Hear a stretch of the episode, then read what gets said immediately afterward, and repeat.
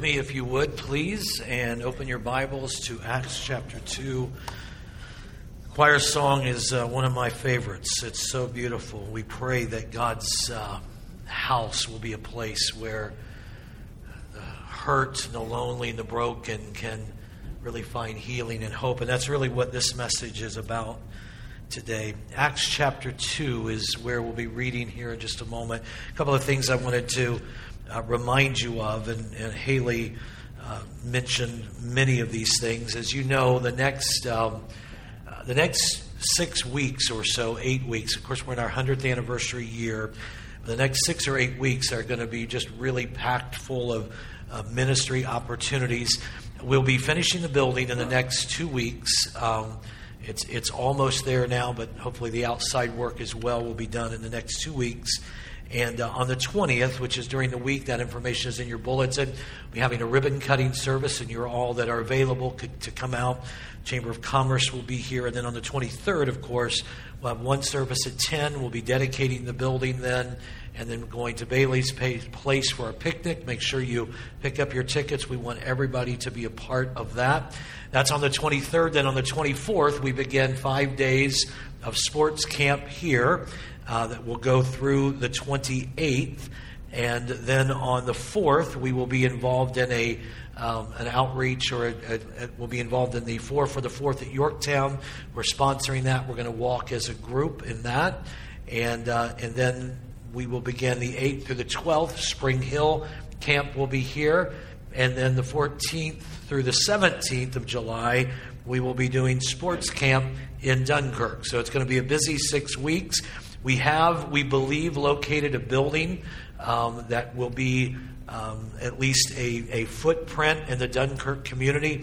Those of you who are members, I'll be sending you a letter this week. We have to have membership approval before we can make this official, um, but we will hopefully have a a permanent footprint in the Dunkirk community, and then we'll have to start working on that building and seeing what we're going to do with that. Uh, but we are excited. Lots of good things happening, and uh, we are just excited to see God unfold the future for us. So be praying uh, for God's will to be done. Be praying for those who are volunteering and leading. There's just a lot going on, and it's going to be an exciting summer as we move toward our 100th anniversary celebration. Acts 2 and verse number 1 when the day of Pentecost had fully come, they were all with one accord in one place and suddenly there came a sound from heaven as of a rushing mighty wind, and it filled the whole house where they were sitting. And then there appeared to them divided tongues as of fire, and one sat upon each of them, and they were all filled with the Holy Spirit and began to speak with other tongues as the Spirit gave them utterance. And there were dwelling in Jerusalem devout Jews, men from every nation under heaven. And when this sound occur, when this sound occurred, the multitude came together, and they were confused because everyone heard them speak in his own language. And they were all amazed, and they marveled, saying to one another, Look, are not all these who speak Galileans? How is it that we hear each in our own language in which we were born? And then in verses 9, 10, and 11, all of those different languages and nationalities that were in Jerusalem are listed. And in verse 11, he, ends, Luke ends by saying that, that they said, We hear them speaking in our own tongues the wonderful works of God. So they were all amazed, verse 12, and perplexed, saying to one another, What could this mean? Others, mocking, said, They are full of new wine. But Peter, standing up, with the eleven, raised his voice and said to them, Men of Judea and all who dwell in Jerusalem, let this be known to you and heed my words. These are not drunk as you suppose, since it's only the third hour of the day. But this is what? What you see, this is that which the prophet Joel spoke about, and it shall come the day, pass, in the last days, saith the Lord, that I will pour out of my spirit on all flesh. Your sons and daughters will prophesy, your young men shall see visions your old men shall dream dreams, and on my mitten servants and on my maid servants I will pour out my spirit in those days.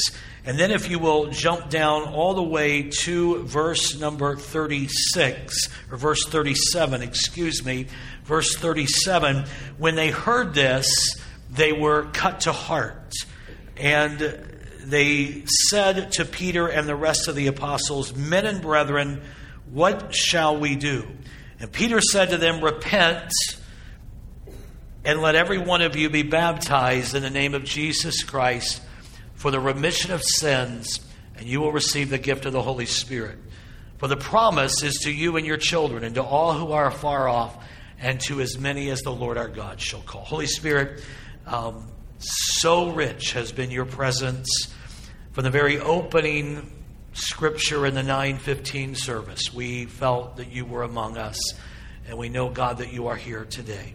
And I ask, Lord, in these moments now, as we look to your word, that you would speak to our hearts just as you did in the first service.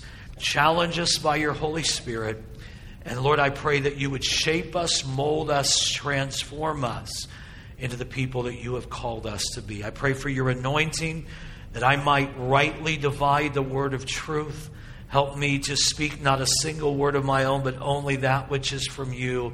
And Lord, I pray that together we will find ourselves in a greater and more perfect unity than we've ever known before, so that the power of the Holy Spirit can be at work in this place in new and incredible ways.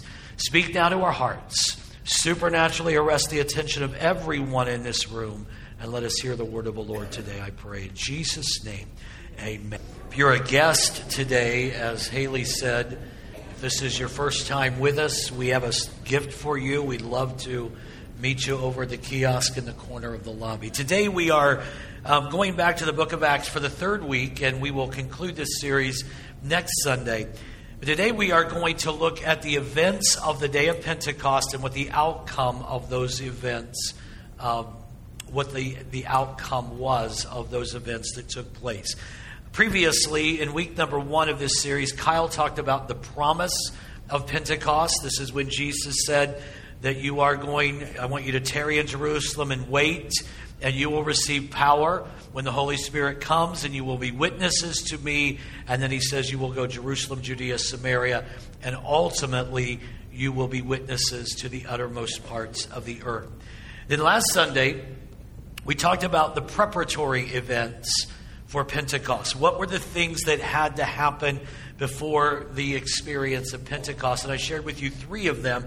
First of all, the enthroned position of Christ. He ascended, he went back to heaven to sit at the Father's right hand so that he could deliver on his promise. His promise was that I will send a comforter to you, the Holy Spirit, who will come in my name. So that had to happen. Secondly, we talked about the unified purpose of the disciples. They had to pray together in unity, and for 10 days they did that. For 10 days in that upper room, they prayed in unity so that they could then be ready for the coming of the Holy Spirit.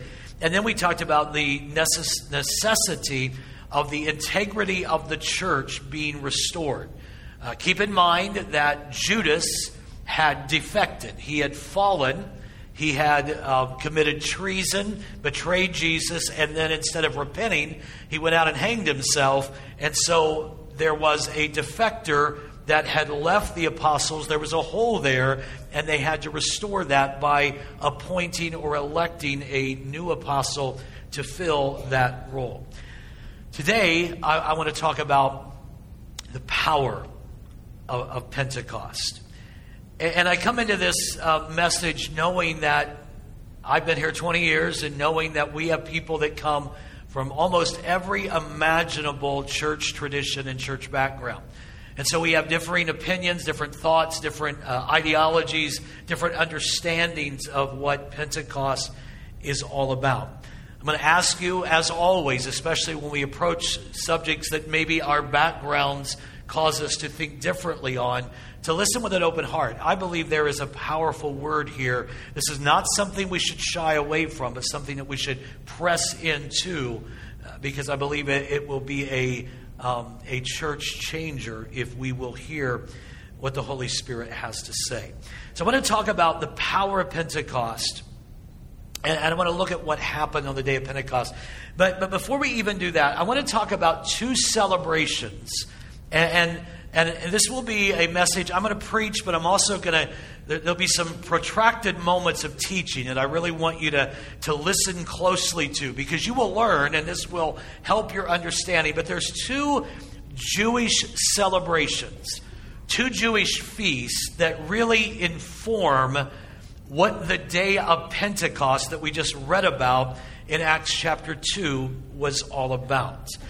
Let me talk about the first one. It was what the Jews called, and this is something they celebrated in the Old Testament and, and continued and continues even today, but continued through the New Testament, and it was the Feast of First Fruits.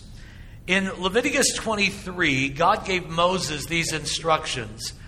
He said, Speak to the children of Israel and say to them, When you come into the land, that it would be the land of Canaan, which I am giving to you, and you reap its harvest, you shall bring a sheaf of the first fruits of your harvest to the priest. And the priest will wave the sheaf before the Lord to be accepted on your behalf. And notice this on the day after the Sabbath, the priest shall wave it. So, the first um, festival, the first celebration that I want you to understand was the Feast of First Fruits. It was a one day celebration when all of Israel would come together, and it would mark the beginning of the spring barley harvest. So they would come together, and to mark the beginning of the barley harvest, they would bring the first fruits and they would present it to the priest, and he would take one sheaf and he would wave it before the Lord as an offering to him and as a celebration that the harvest has now begun. Now, what is interesting when you read the Old Testament, you read Leviticus and all of the regulations that surrounded this, and please really focus on this. It was to happen on the first day of the week for the Jew, that would be Monday. Um, excuse me, it would be Sunday, the first day of the week after the Sabbath that followed the Passover. So, in, that time of year when they celebrated Passover, and then the Sabbath, then on the first day of the week, which would be Sunday, this is when the feast of the first fruits was to take place. Now, if you are um, biblically savvy, you will immediately know the connection because its fulfillment is in the resurrection of Jesus Christ, who was raised on the first day of the week, Sunday, after the Sabbath that followed the Passover. And so we know that Jesus, the Passover season was in. Then there was the Sabbath where everybody had to stay home. And on the first day of the week, the ladies came to the tomb, but Jesus was already gone. He had resurrected. This would be the day that they would have celebrated the Feast of the First Fruits. Why is that important? Because Paul writes in 1 Corinthians 15 20, Christ is risen from the dead, and he has become the first fruits of those who have fallen asleep. First fruits, when they would wave the barley sheaf, would mean this is the first, but there is more to come. The resurrection of Jesus was a declaration that this is the first fruits of the resurrection, but there is more to come. How many are thankful that one day our loved ones, and we, if we go before Jesus comes, one day, even if we're six feet under, when the trumpet sounds, we too will be resurrected with Jesus. How many are thankful for that? Jesus was the first fruits, and that was the celebration that took place on the feast of the first fruits. The second feast that's really important and informs this text today is the feast of Pentecost, obviously, or also known as Shavuot or as the feast of weeks. Again, it is described in Leviticus 23. You shall count for yourselves, watch this, from the day after the Sabbath, from the day that you brought the sheaf of the wave offering, seven Sabbaths shall be completed. Count 50 days to the day after the seventh Sabbath, you shall offer a new grain offering to the Lord and bring from your dwellings two wave loaves of two tenths of the ephah, and they shall be of fine flour, and they shall be baked with leaven. They are the first fruits to the Lord. The Feast of Pentecost, look right here, was a second one day festival that was to take place exactly 50 days seven weeks and one day after the feast of the first fruits. And here they would bring two loaves that had been baked, and they would have leaven in them, and when they would present them to the Lord as on the feast of weeks or the feast of Pentecost. And so it was, watch this, 50 days after the resurrection was the day of Pentecost. Pente is five, Pentagon, five sided. Pentecost was 50 days after the resurrection.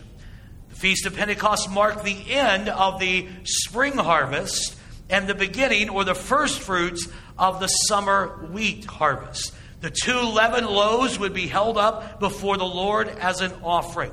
Now, count the days with me in Acts chapter 1 and verse 3. It says that after the resurrection, Jesus did what? He showed up, he appeared, he went in and out for 40 days with the disciples. And then in Acts chapter 1, we talked about it last week, he ascended, told the disciples to tarry in Jerusalem, and they tarried then for 10 days. 40 plus 10, 50 days. 50 days after the resurrection, on the day of Pentecost, is when this outpouring of the Holy Spirit that we read about in Acts chapter 2 took place. So, what happened on the day of Pentecost? First of all, the house where the disciples were was suddenly filled with what seemed to be a gale force wind, symbolizing the coming into that house of the Holy Spirit. If you know the Old Testament, when Ezekiel was told to prophesy to the wind, it was the breath of God that came into the dry bones in the valley. It was the power of the Holy Spirit signified or symbolized by the wind. In John chapter 3 and verse 8, Jesus said to Nicodemus, The wind blows where it wishes. You hear the sound of it, but you can't tell where it's coming from. So is everyone who is born of the Spirit. So the Spirit of God was represented by this gale force wind that filled the house. There was an audible wind, but there was a visible fire. The tongues of fire set on each of them. As with the burning bush, it signified the divine presence. God was in the house.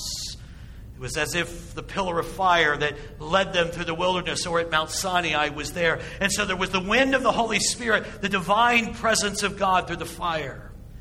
And the experience of Pentecost was not only outwardly visible, but it was inwardly experienced. They were all in that room filled with the Holy Spirit, and they began to speak with other tongues. All the way through the Old Testament, anytime a person was filled with the Holy Spirit, it would affect their speech. They would speak prophetically. When Eldad and Medad were filled with the Holy Spirit, they prophesied. When Deborah was filled with the Holy Spirit, she prophesied. When Elizabeth and Mary and Zechariah were filled with the Holy Spirit, they were prophets or they prophesied. So the experience of Pentecost was not just an outwardly visible thing, there was an inward experience as well. What is interesting on the day of Pentecost, they spoke in the languages of all who were gathered there. And because of that, they were immediately able to fulfill Acts 1, chapter, chapter 1 and verse 8, where they became witnesses to the uttermost parts of the earth. People from all of these nations were gathered there, and they heard the apostles who were Galileans, who didn't know their language, speaking in their own native language. And it was on this day that the church was birthed. Just as the two loaves of bread at the Feast of Pentecost would be lifted up with leaven representing sin, but offered to the Lord, so on the day of Pentecost, Jew and Gentile became the body of Christ. 1 Corinthians 12 and verse 13, for by one Spirit we were all baptized in the body, whether Jew or Greek. In Ephesians chapter 2, God has made both one so as to create to himself one new man. And so the two loaves represent the new church that had been birthed, the body of Christ made up of all of humanity. So, what do we glean from the day of Pentecost? What, what about that day where there was this rushing gale force wind that filled the house? What do we learn about the power of Pentecost? Four lessons. And I'm going to give them to you just very briefly this morning. Number one, Pentecost assures believers of a future inheritance. I want you to think with me this morning. Pentecost assures believers of their future inheritance. The Feast of Pentecost, as I've already mentioned, was a celebration of the first fruits of Israel's harvest. But when they would bring those two loaves and they would give them to the Lord and offer them to the Lord as the first fruits, they were also, think about this, they weren't just saying this is the end. They didn't bring the two loaves and say this is all we got. It was the first fruits. It was anticipating that what you see here, there is more still coming. This is not the end of the story. So it was with the coming of the Holy Spirit on the day of Pentecost. The coming of the Holy Spirit on the day of Pentecost was not all that God had to offer, but instead it was a sign that this is just the beginning. What you see here, there is much more to come. Ephesians 1 and verse 14, the Bible says the Spirit is God's guarantee that He will give you the inheritance He promised and that He has purchased us to be His own people. Romans chapter 8 and verse 23 we believers also groan, even though we have the Holy Spirit within us as a foretaste of the future glory. We still long for our bodies to be released from sin and suffering. Everybody, just look here for just a moment. If you're born again today, if you've accepted Christ as your Savior, you've committed your life to follow Him, He is your Lord, the Holy Spirit lives inside of you. And the Holy Spirit lives inside of you as a down payment, as a guarantee that what you are experiencing now is just the beginning of the inheritance that God has for you. On the day of Pentecost, when the Holy Spirit filled them, God was saying to them, I give you this now but there is so much more to come. When Jesus walked the earth during those 33 years, and especially his three years of ministry, he hinted that, that there was more yet to come. But when it got down to that last week, he said to his disciples, It's necessary for me to leave. Because when I leave, the Holy Spirit can come. The Comforter who is going to abide with you forever. I'm not going to leave you by yourself and comfortless. I'm going to send the Holy Spirit. But Jesus also made another promise. He said, Don't let your heart be troubled. If you believe in God, believe also in me. Because in my Father's house are many mansions. If it were not so, I would have told you, I'm going to go and prepare a place for you. And if I go and prepare a place for you, I'm going to come again. That's your inheritance. And I'm going to receive you into myself so that where I am, there you may be also. You see, the inheritance of every child of God is that someday we will be in his eternal presence. Say amen if you believe that. That's the inheritance we have. But Jesus said, What I'm going to do is I'm going to go back to the Father and I'm going to send you a down payment of that inheritance. I'm going to send you a down payment, a guarantee, so that when the Holy Spirit nudges you, when the Holy Spirit speaks to you, when you're doubting whether you're saved or not, and the Holy Spirit bears witness with your spirit that you are a child of God. Not only will there be an immediate help that comes, but there will be a reminder that there is more yet to come. The Holy Spirit is a down payment until that day. The Bible says in 2 Corinthians chapter 1, it is God who enables us along with you to stand firm for Christ. He has commissioned us, and He has, uh, look at this, He has identified us as His own by placing the Holy Spirit in our hearts. I love this as a first installment that guarantees everything that He has promised. The Holy Spirit in you, that sense that He's leading me, that He's nudging me, that He's convicting me should make you feel so wonderful because it is simply the first installment that guarantees everything else He has promised to you. Isn't that good news this morning? So cultivate a relationship with the Holy Spirit now. Don't be afraid of the Holy Spirit. Don't say, oh, that's just for another group of people. Because the Holy Spirit is just a beginning of what you will one day experience. The more I know of him now, the more I feel his presence now, his nudging, the more he reveals Christ to me now, the more I will long for the fulfillments of his promise. The more I will long for his presence. The book of Revelation is really interesting because John says, the Spirit and the bride say, Come, Lord Jesus. It's like the Holy Spirit in us who is showing us how great Jesus is and reminding us as the down payment. Boy, do we long to be in his presence. The Spirit is that down payment until that day. If we as a church or we as individuals are not experiencing the presence of the Holy Spirit at work in our lives, we should pray, God, send your Holy Spirit in a new and fresh way into my life. Pentecost assures believers of their future inheritance. Secondly, and this is the hardest point in the whole sermon, how many will raise your hand and promise me that for the next 10 minutes you will not check out? All right? How many? Oh my goodness, two thirds of you are checking out. Sorry. Maybe you were checked out, didn't even hear the question. I don't know. Let's try that again. How many promise not to check out for 10 minutes? Okay, so really listen. Pentecost, secondly, inspires believers to embrace the big picture, the grand vision of God. Notice what happened. At that time, there were devout Jews. I'm not going to read this all again. But there were devout Jews from every nation who were living in Jerusalem. And then they heard this loud noise. They came running. They were surprised, bewildered, because they heard their own language being spoken. They were completely amazed. How can this be? They said. These people that are talking are from Galilee, and yet we hear them speaking in our native languages, and then all of the languages are listed. We hear these people speaking in our own languages about the wonderful things God has done. They stood amazed and perplexed. What can this mean? They asked each other, but there were others in the crowd that said, oh, they're just drunk, that's all. So the wind that came was pretty loud, the sound as of a rushing mighty wind. That probably attracted a crowd. And certainly when the believers made their way down out of the upper room and onto the street, that attracted a crowd as well. Everybody that was there was marveling because they could hear in their own language. These Galileans who didn't know their language, they heard them speaking about the wonderful works of God.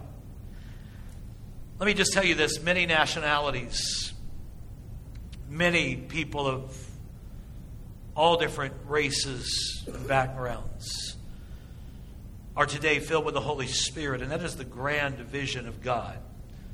The grand vision of God we read about in Revelation, where around the throne there will be people of every tribe and every nation and every kindred and every tongue gathered.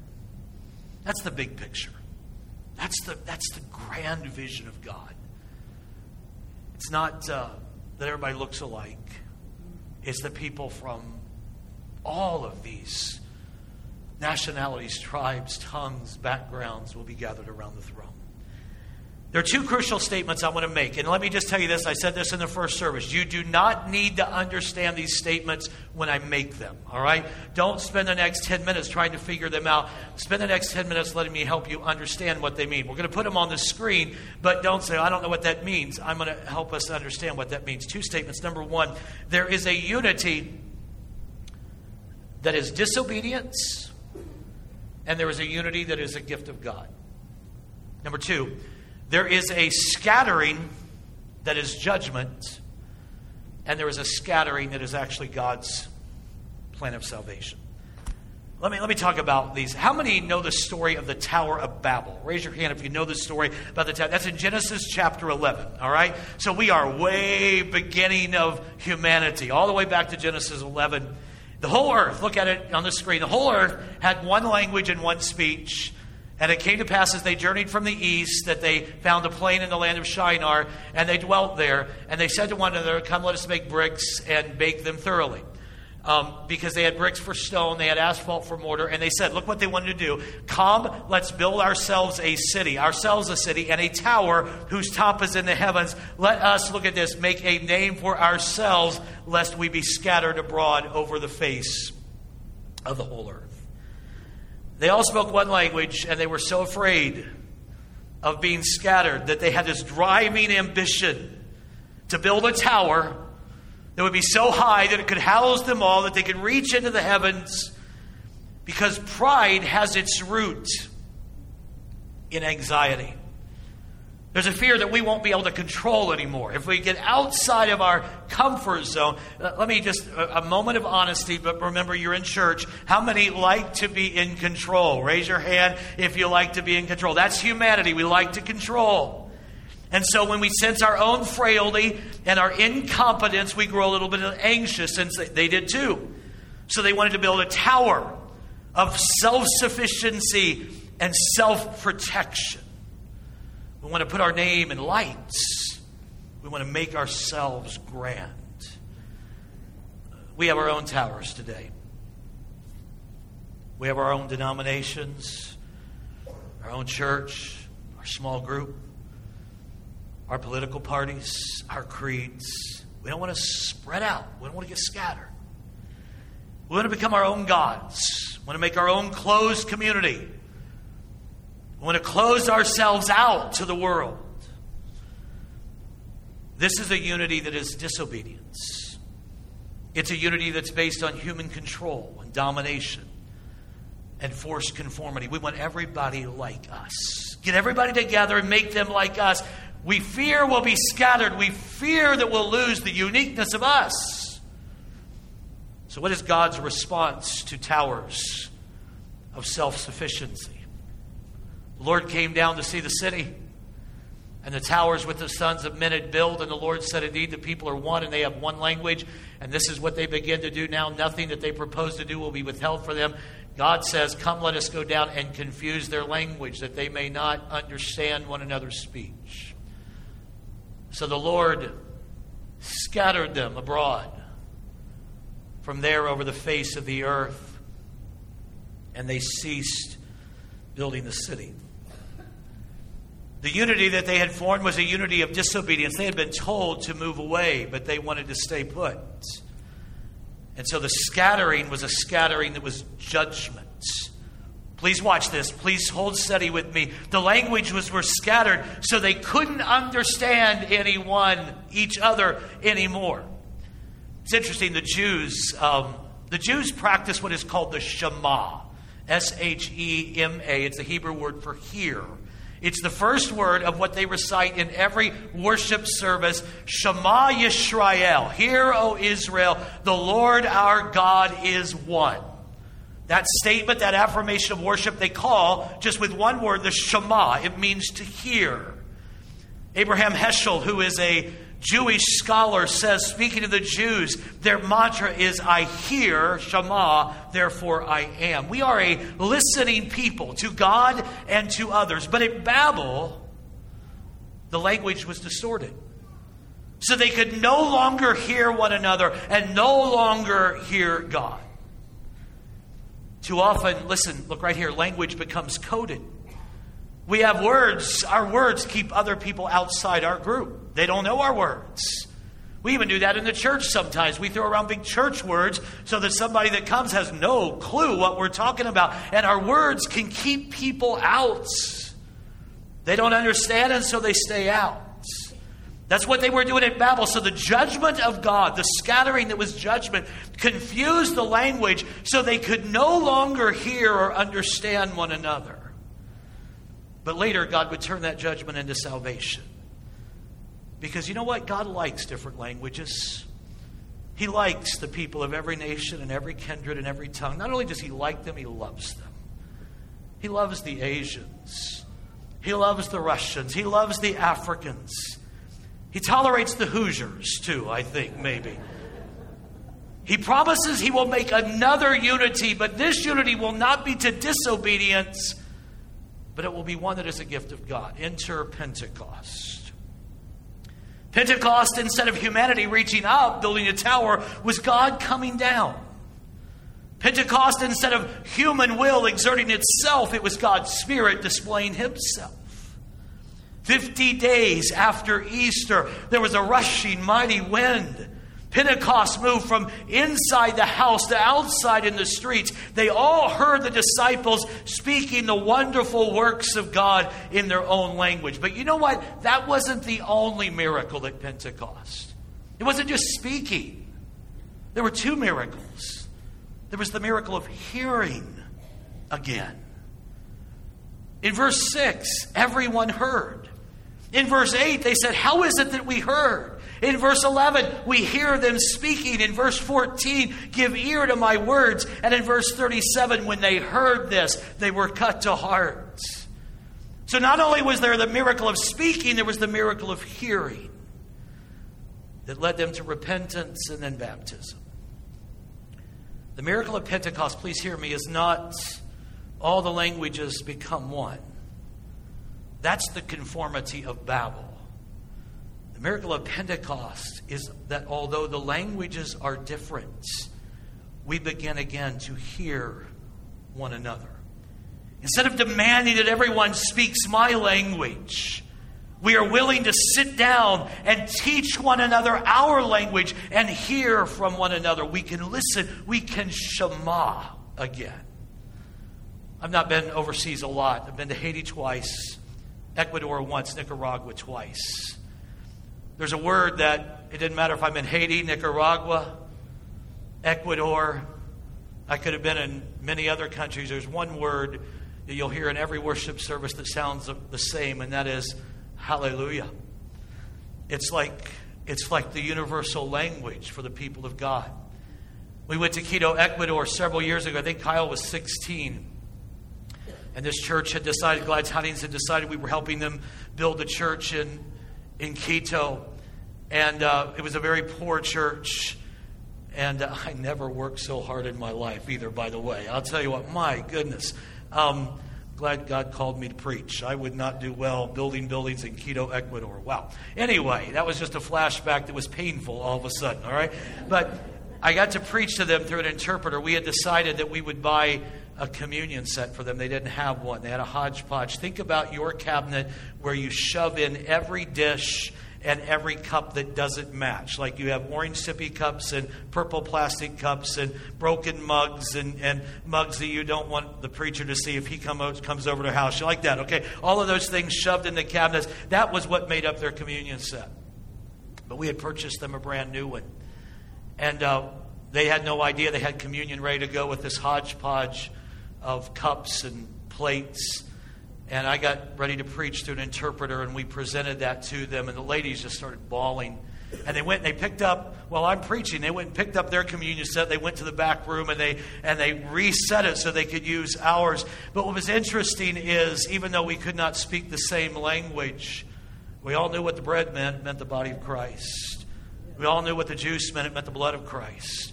We all knew what hallelujah meant, it meant praise be to God. The miracle of Pentecost is not that the languages are the same, but that though the languages are different, we can hear one another again. A scattering took place after Pentecost, but it was not a scattering of judgment like Babel. Instead, it was the saving plan of salvation. They became witnesses to the uttermost parts of the earth. They had been told to go into all the world, and now they go empowered and filled with the Holy Spirit.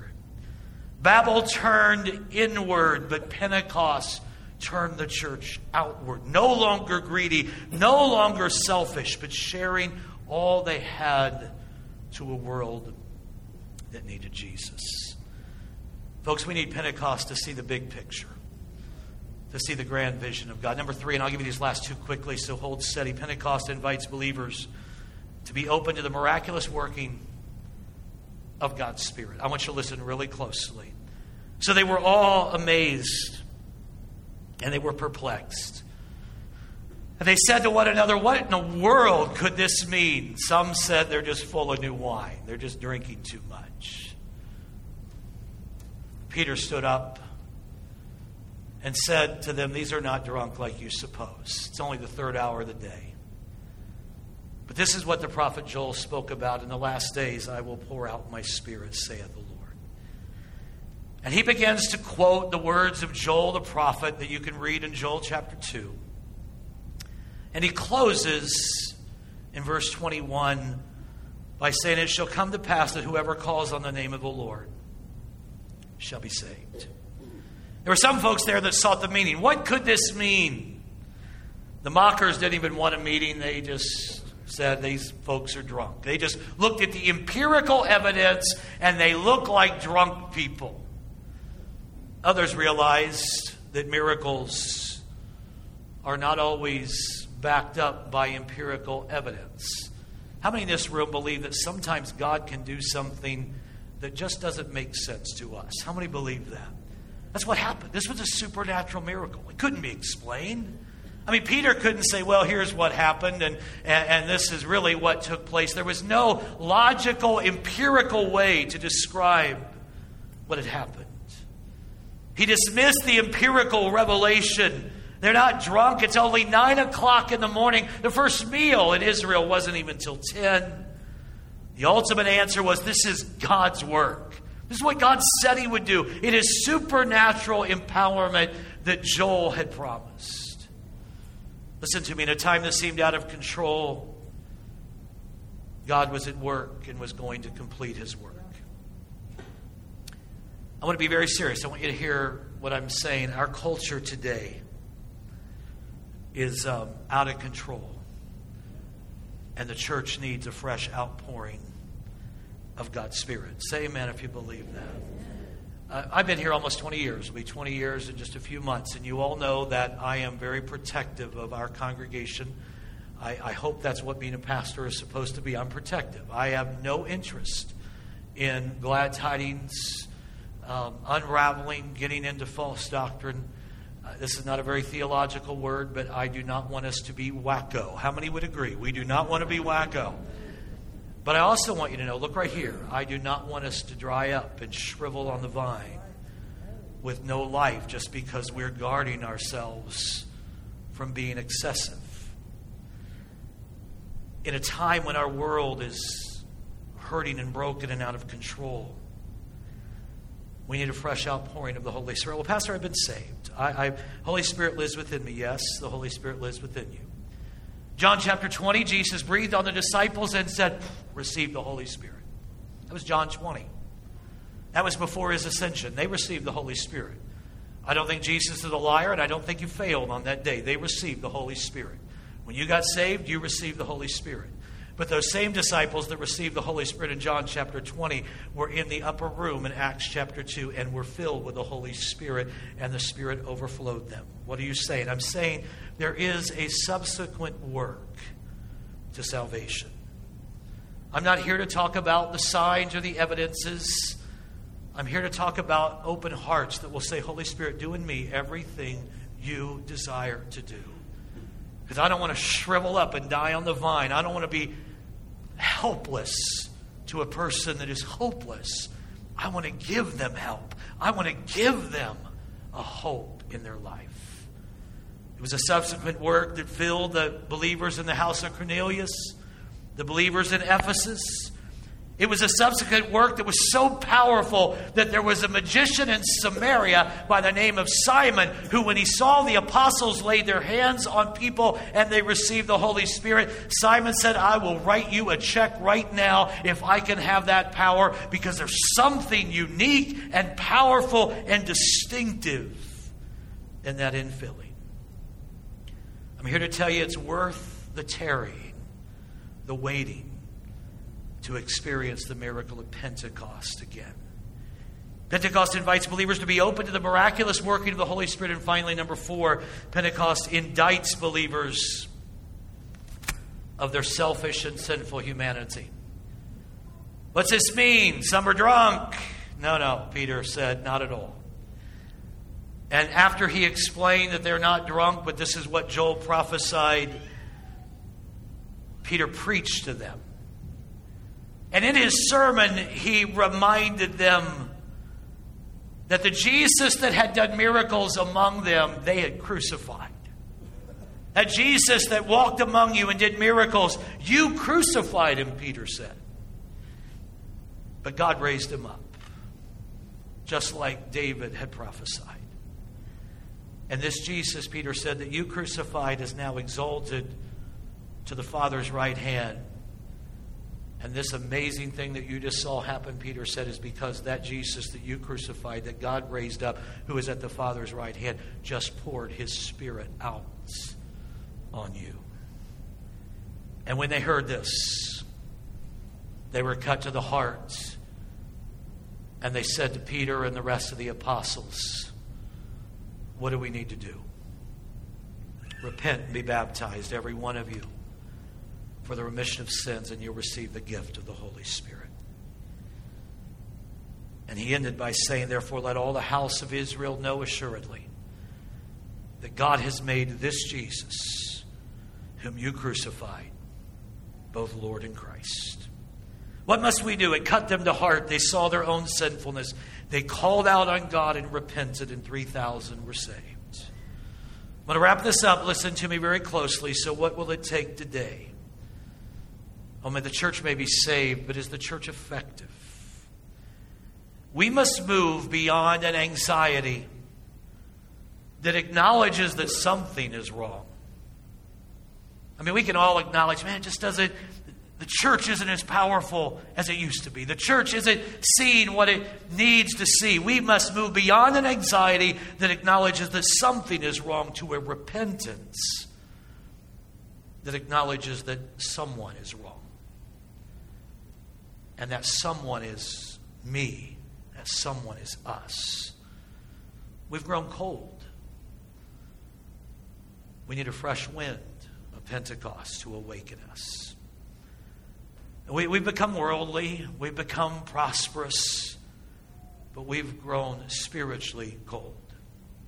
We know our future hope and our present potential. We want to embrace the grand vision of God. We want to be open to the miraculous working of God's Spirit. And we want to call on His name as we acknowledge our emptiness and our brokenness and our need of Him. Give me just three or four more minutes. I want to read you a few excerpts. Bishop Richard Wilke the bishop of the Arkansas area of the United Methodist Church from 1984 to 1996 when he retired. He wrote a book in 1986. Let me give you a little context of this. I, um, I started pastoring in 1985. I was 21.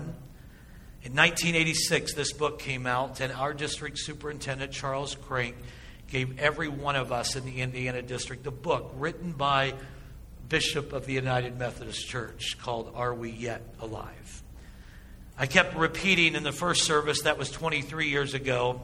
I am pretty good at math. I just didn't do the math. It was really 33 years ago. Thank God for people who correct me on their way out the door. It was 33 years ago. I really was just making sure the first service was awake. I knew all along. But 33 years ago, Bishop Wilke wrote this book. Can I just read you a, a few excerpts and I'll be done? This is the end of the sermon. He says this Our sickness is more serious than we at first suspected. We are in trouble, you and I, and our United Methodist Church. We thought we were just drifting like sailboats on a dreamy day. Instead, we are wasting away like a leukemia victim when the blood transfusions no longer work. Once we were a Wesleyan revival, full of enthusiasm, fired by the Spirit, running the race set before us like sprinters trying to win the prize. The world was our parish. We were determined to publish the glad tidings in full light of the sun. Our Wesley inspired dream and directive was to spread scriptural holiness across the continent. Circuit riders raced over the hill and valley. New churches were established in every hamlet, and our missionaries encircled the globe. Now we are tired, listless, fueled only by the nostalgia of former days, walking with a droop, eyes on the ground, discouraged, putting one foot ahead of the other like a tired old man who remembers but who can no longer perform. We sing, Oh, for a thousand tongues, to sing as, it were, as if it were an anthem instead of a testimony. 33 years ago, he said, We celebrated bicentennial as if our future were behind us. In addressing the Council of Bishops, I compared our church in the United States to the paralyzed man lying beside the pool near the sheep gate at Bethesda. He lay there, weak and withering, for 38 years, surrounded by others who were blind, lame, and sick. Our denomination is now in its 23rd year of diminishing, diminishing strength reclining close to the healing waters where the Spirit of God moves, yet remaining immobilized and infirmed, waiting for someone to carry us to the waters of health. They were in their 23rd year of decline 33 years ago. They're now in their 56th year of decline. His closing chapter, A Time to Burn, is what it's called. He repeatedly, repeatedly uses the phrase, Our world is on fire. He talks about the violence. Our world is on fire. Pornography. Our world is on fire. War and hatred. Our world is on fire. 33 years ago, he said that. How much more today? He quoted Christopher Fry in The Lady's Not for Burning, who said, I've never seen a world so festering with damnation. He said that in 1986. Wilke says Paul understood it. God's given those people over to do filthy things their hearts desire. The world is on fire. And into that world, listen, God has called his church, his holy people. In a world burning with flames like those of hell, God has called his people to save it from death and destruction. When the church was done, born on the day of Pentecost, a passion for God swept over the believers, and a holy flame burned within them. The fires of passion will destroy us. Fire of God, he said, can save us. We United Methodist, Richard Wilkie said, need that fire again. The church was born in the fires of Pentecost. We were born again in the fires of the Wesleyan revival. T.S. Eliot was right. We shall be consumed by fire or by fire. We will be burned up by the fires of our passion, or we will be energized by the passionate fire of God. I want you stand with me if you would. Please just hold steady. If you would, stand with me. In his conclusion of this book, Are We Yet Alive? I'm rereading it now again. I should have read it 10 years ago, but I'm rereading it now. In his conclusion, he ta- tells the story about Jeanette. She was consumed by sexual passion. She had been abused repeatedly. She now had had a series of sexual encounters that left her depressed. Her weight was out of control. She was lonely. She was suicidal. She came into Bishop Wilke's office and he said, I prayed, oh God, if only the fire of God could be ignited in her, she could be at peace. Then he suddenly remembered we have a counselor in our church who's spirit filled that comes every Wednesday night. He said to Janetta, Jeanette, I want you to go see that counselor. That counselor is spirit filled and he will pray for you and he will minister to you. And then he remembered that that a small group of young adults that now meet in a building that really should have been torn down, and the board wanted to tear it down, but Bishop Wilke said, We need to do something with that. And so they renovated and they used it, and now a group of young adults is meeting. And he said, You need friends, you need to be around believers, and so you need to go to that young adult group. And then he remembered there was a prayer group that met every Friday night, prayed for revival. He said, You need to go to that prayer group every Friday night. And Jeanette went to all three. Bishop Wilke said, I, I, didn't say much about Jesus, but the counselor called me and said that after several interviews, he and Jeanette concluded their final session with prayer, and he literally saw her straighten up. Her shoulders lifted. She dried her eyes. She beamed with a new joy in her heart. Now, when I see her trim figure, she's laughing and she's surrounded by new friends. Her mother Richard Wilke said, wrote me a letter which proved to me that God is still alive. She wrote, Jeanette has now come home. She didn't mean that she had come to her hometown. She meant home to God, home to her family, home to her true self, home to the church. The fires of guilt, loneliness, and sexual craving had been quenched, and a new fire burned within her. He ended by saying this I thought Acts 2 was happening all over again. Acts 2 says many miracles and wonders were being done, and everyone was filled with all day after day. They met as a group in the temple and they had their meals together in their homes, eating with glad and humble hearts, praising God. And every day the Lord added to their number those who were being saved. In 1986, he wrote, The Methodist Church can burn again with the fires of Pentecost.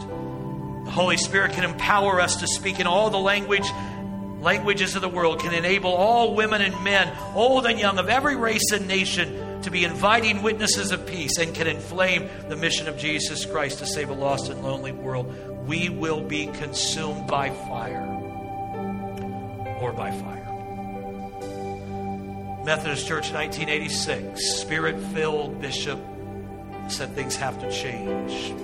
I don't have to tell you, you read the news. 33 years later, you know where that great people of God with a great heritage is today. Brother Craig, I remember it, handed me that book and all the rest of us that book and said, This is us in 20 years if we don't change.